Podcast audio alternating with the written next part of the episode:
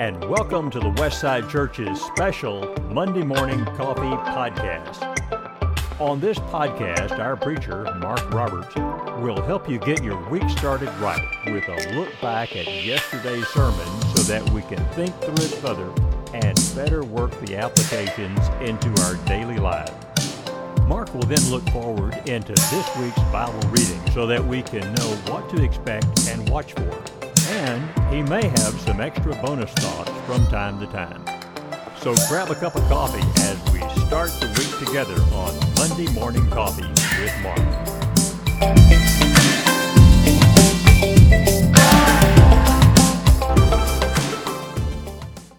Good morning. Good morning. Welcome to the Monday Morning Coffee Podcast for Monday, October the 31st. Happy Halloween if you're into that sort of thing. And if you're troubled that I would say that on this podcast, then you probably need to listen to yesterday morning's 9 a.m. sermon when in the Q&A morning I did some stuff about holidays and what we do with those and how we can have differing views on those. So I will say happy Halloween because I know I've got little spooks coming to my house tonight to get candy and candy is amazing. Not as amazing as coffee, holding some wonderful coffee here from City Girl Coffee Roasters. A wonderful family in Knoxville, Tennessee gave me some of their coffee. It's incredible. Loving that. I've got my notes for Bible reading and I do have some notes from yesterday's sermon in the 1040 hour when we talked about teaching children to worship. Let's think about that just a little bit more. A couple of takeaways then from yesterday's sermon. The main point of all of that is that keeping our kids from being a distraction, teaching them to be quiet and to be still is not, not the main function of parenting and is not going to help them become great worshipers. Obviously, we don't want to distract others. However, that is not going to make you an amazing worshiper. You need to know what worship's about, and I tried to develop those ideas yesterday. Having said that, when kids get to be a distraction, it seems like we run to two extremes. And one of those extremes is the parent who is oblivious. The kid is setting fire to the church building or pulling the carpet up by the threads and doing all kinds of destructive and terrifying things, and the child is not being corrected in any way. There's no teaching or training going on there, and that's a big problem. Other parents, other worshipers are being distracted and they don't know what to do or how to approach that issue. It's awkward, it's difficult. All I can say about that is don't be that parent. Pay attention to your child. And if your child is not going to settle down here pretty quickly, then you may need to do some teaching and training outside in the foyer or in the cry room. That's what that is there for. The other side of that, the other extreme, is parents who are just really on the disciplinarian bandwagon and they are taking that kid out and all kinds of unhappy disciplinary consequences are falling on that child on a very regular basis. Sometimes parents even they get braggy about this kind of stuff. I took them out 7 or 8 times. Sometimes you hear older people say, "That's not how I did my kids. I took them out, I wore them out and I brought them back in and then we did it again." And, and, and I get it. There needs to be some discipline. There needs to be some teaching and training. Want to be careful about that. Don't ever want to make that a point where we're bragging about that. And we just need to be careful about those kinds of things. And all of that is to say that while we want to do teaching and training and children need to learn to control their bodies and be able to sit in the pew and not be a distraction to others, I get it. I get it. I get it we don't want to create a situation where when we pull into the parking lot and our kiddos see the church building, they are freaking out because they know this is going to be a painful and terrible experience for the next three hours. There's going to be all kinds of horrible consequences befalling them, and it's just going to be miserable, miserable, miserable. If your child develops a tick or a quirk when they're coming through the building because they know this is going to be a terrible time for them, maybe Maybe we need to rethink our discipline process, our expectations, how to do that in a better way. We just don't want to do something to our kids where they hate church. And that seems to me to be an important reminder and maybe a way to balance out. Don't want kids to be a distraction in church, but we also don't want our children to be afraid to come to. One of the wisest men I've ever known, Hoot Smith, who was an elder at Westside for so many years and such a wonderful shepherd, he always said, We want to put kids in position to succeed. Think about that, moms and dads. What can we do to help our child succeed in church rather than just ignoring or punishing failure? Let's put kids in position to succeed. And if you do not have a tiny human, you don't have a little, please be patient with those who are wrestling with the little kids and trying to teach and train them to worship God so that someday they'll be better worshipers. Hope those ideas will help you, and I hope that'll make all of us better worshipers. Let's talk about daily Bible reading in Ephesians now.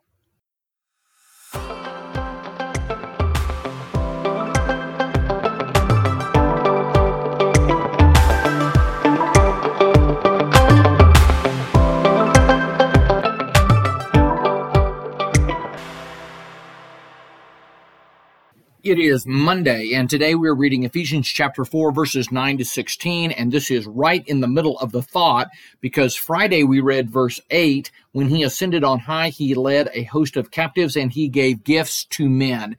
Then there is two verses of a parenthetical expression. Not all Bibles will have the parentheses there. The ESV does have a parentheses around verses 9 and 10 to help the reader see that this is an explanatory note about this ascending and getting gifts.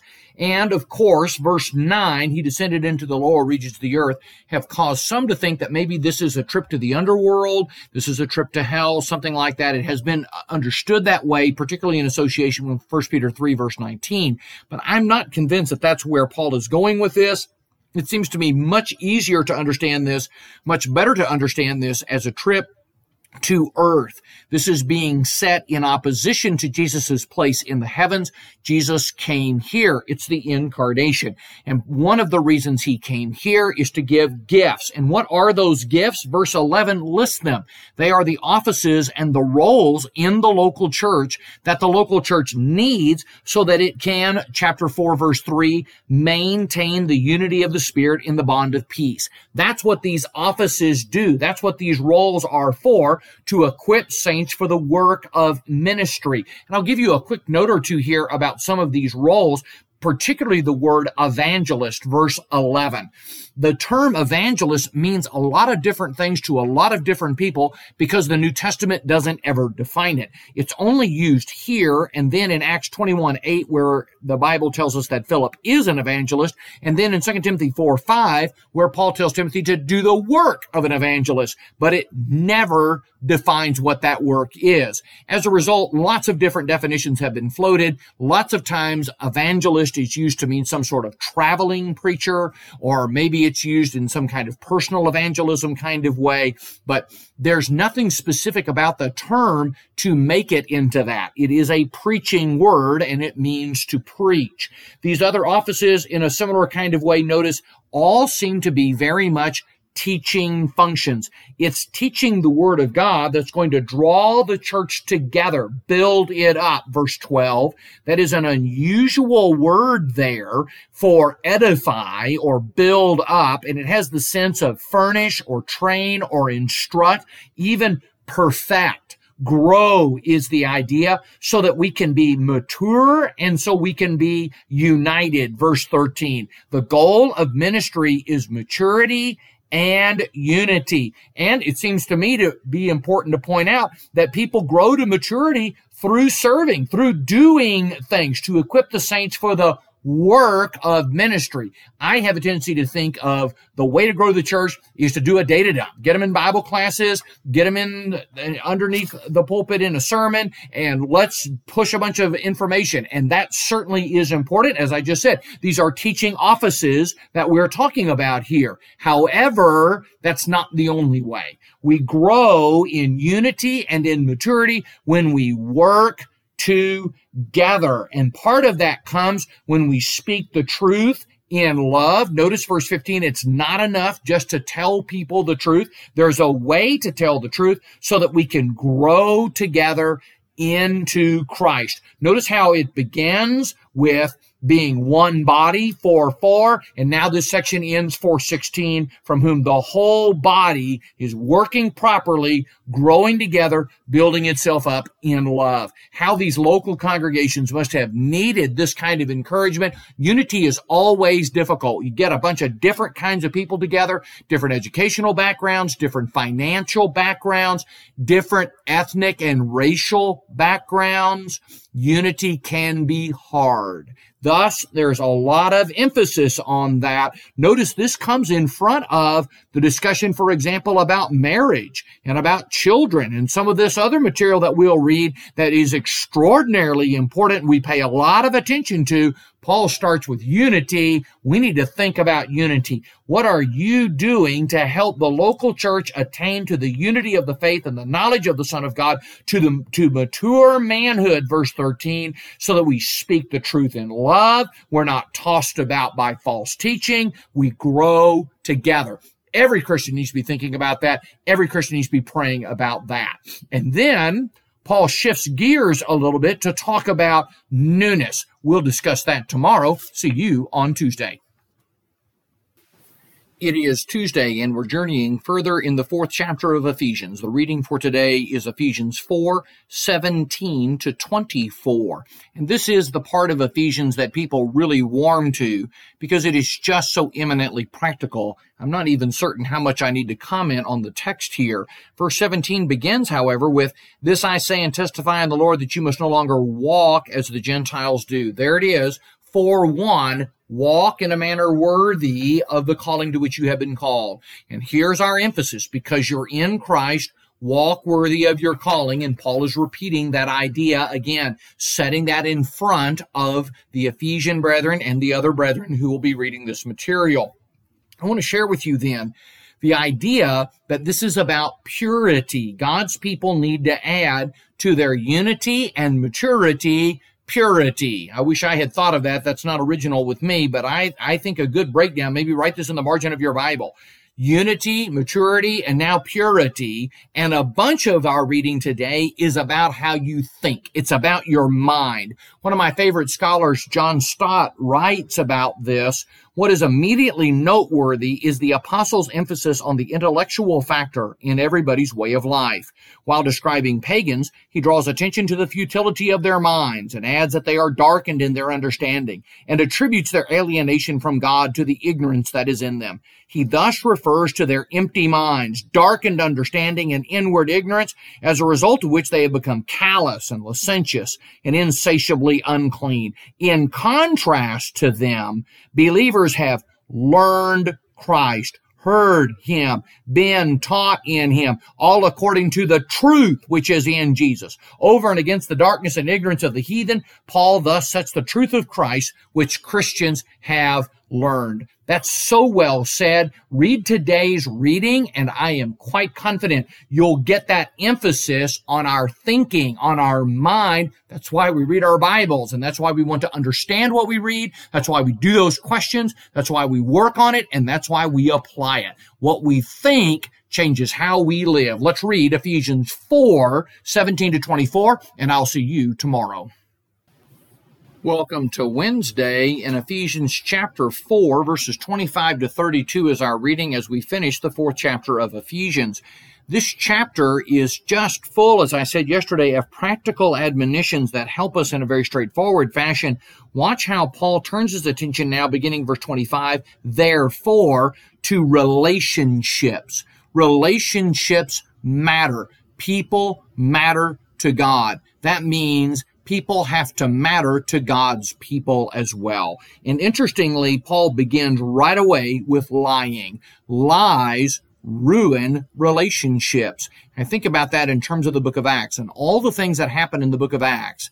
What stands out in the early chapters? Probably most people remember Acts 5 where Ananias and Sapphira are struck dead ahead of almost anything else. What happened there? Why, why were they struck dead? Because relationships matter. Relationships are built on trust. When there's no trust, there can be no relationships. God deals with that very firmly. We need to think about that as well. Just walk through our reading today, push through our reading today, thinking about all of these things in terms of a local church relationship, how we need to work together, building up. Verse 29, we've heard that already, building up right across the page in my Bible. There in verse 12, building up the body of Christ matters.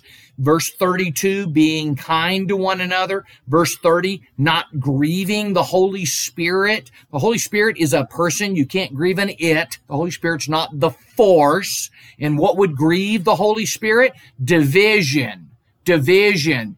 That's what would grieve the Holy Spirit. We're about unity, maturity, and purity, and we're about relationships that help us maintain all three of those things. We'll talk more about that tonight uh, after Wednesday night Bible class in the Bible talk. I want to talk about the Old Testament roots that Paul is quoting and working from here, but that'll hold us for today. Do the reading, think about your relationships. See you tomorrow.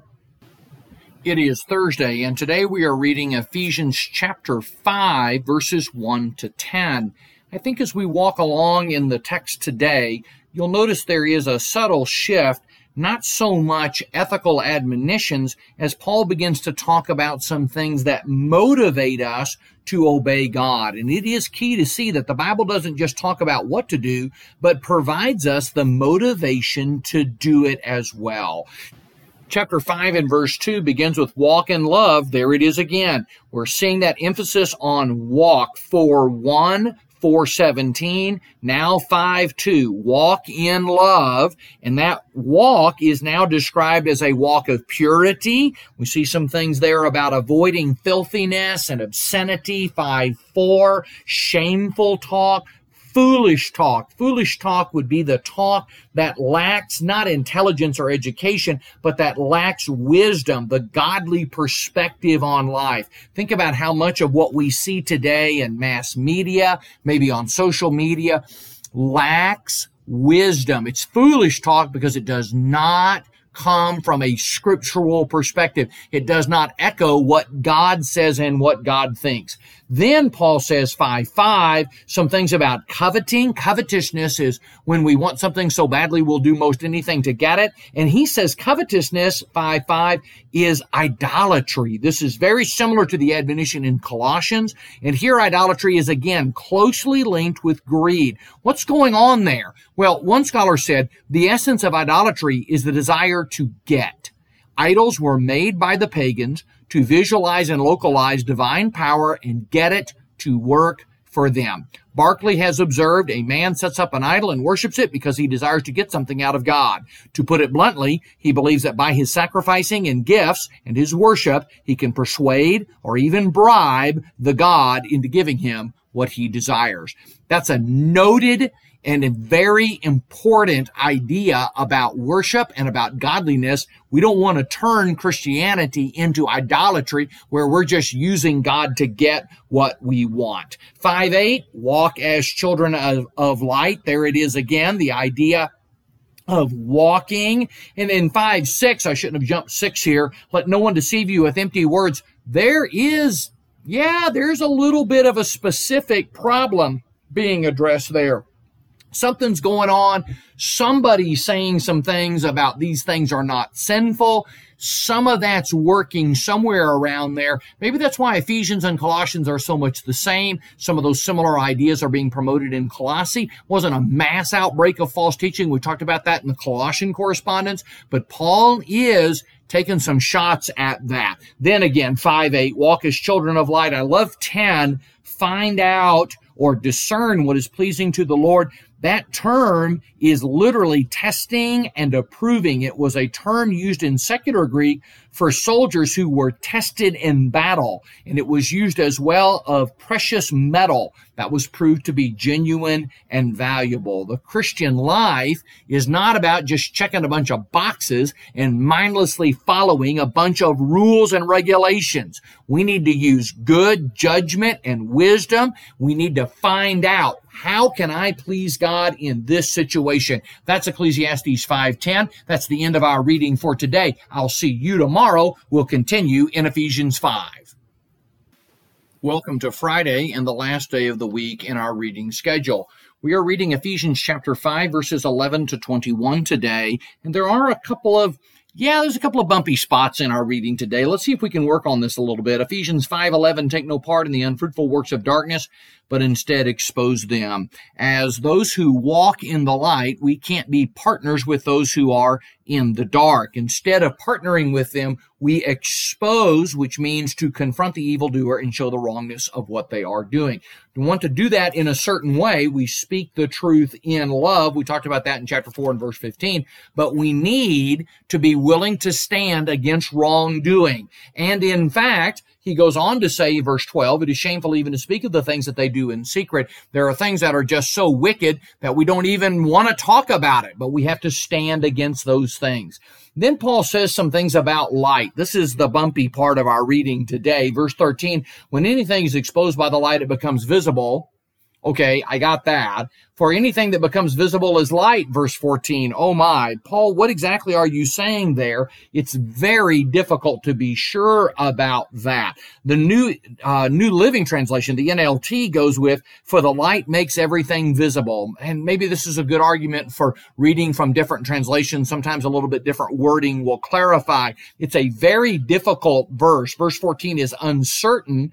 Paul goes on from there then to quote from an uncertain text. We're not exactly sure which passage he's calling from there. It may be a compilation of Isaiah 26, 19 and Isaiah 60 and verse 1, but we're not exactly sure where Paul is going with what he says there. However, verse 15 makes clear it's about wisdom and that we want to be wise. And part of being wise is instead of being drunk, being under the influence of alcohol, we want to be under the influence of the Holy Spirit. And I talk about that in today's reading on Facebook that particularly somehow being under the influence of the Spirit has meant people act in a wacky and wild fashion. And that's precisely not what this means. Instead of unleashing and unloosing and, and just being crazy, no, that's what a drunk person does. Instead, being under the direction, under the control of the Spirit will mean that I am under control so that I can do things like worship God with my brothers, verses 19 and 20. I can be grateful. I can fill my God given role. I can submit to one another out of reverence. We'll talk more about submission next week as Paul begins to transfer from a direct and kind of general view of the local church to some very specific things in the household. And we'll talk about submission. No, it's not a dirty word. It's a very important concept for both men and women. We'll do that as we join the reading on Monday in Ephesians chapter 5. Until then, I want to say thanks for listening to the podcast and reading the Bible with me. If you are enjoying the Monday Morning Coffee podcast, we certainly wish that you would rate or follow, subscribe, and review the podcast. Mostly, we would like for you to tell someone else about the podcast. That helps it grow and have more application and more opportunity to help people understand the Word of God in their lives. So, like I said, until next week when we're talking about the rest of Ephesians 5 and submission, all of the things that go with that, until next week, may your coffee be delightful. May your Friday be wonderful. And I pray the Lord will be with you today all day. I'll see you on Monday with a cup of coffee.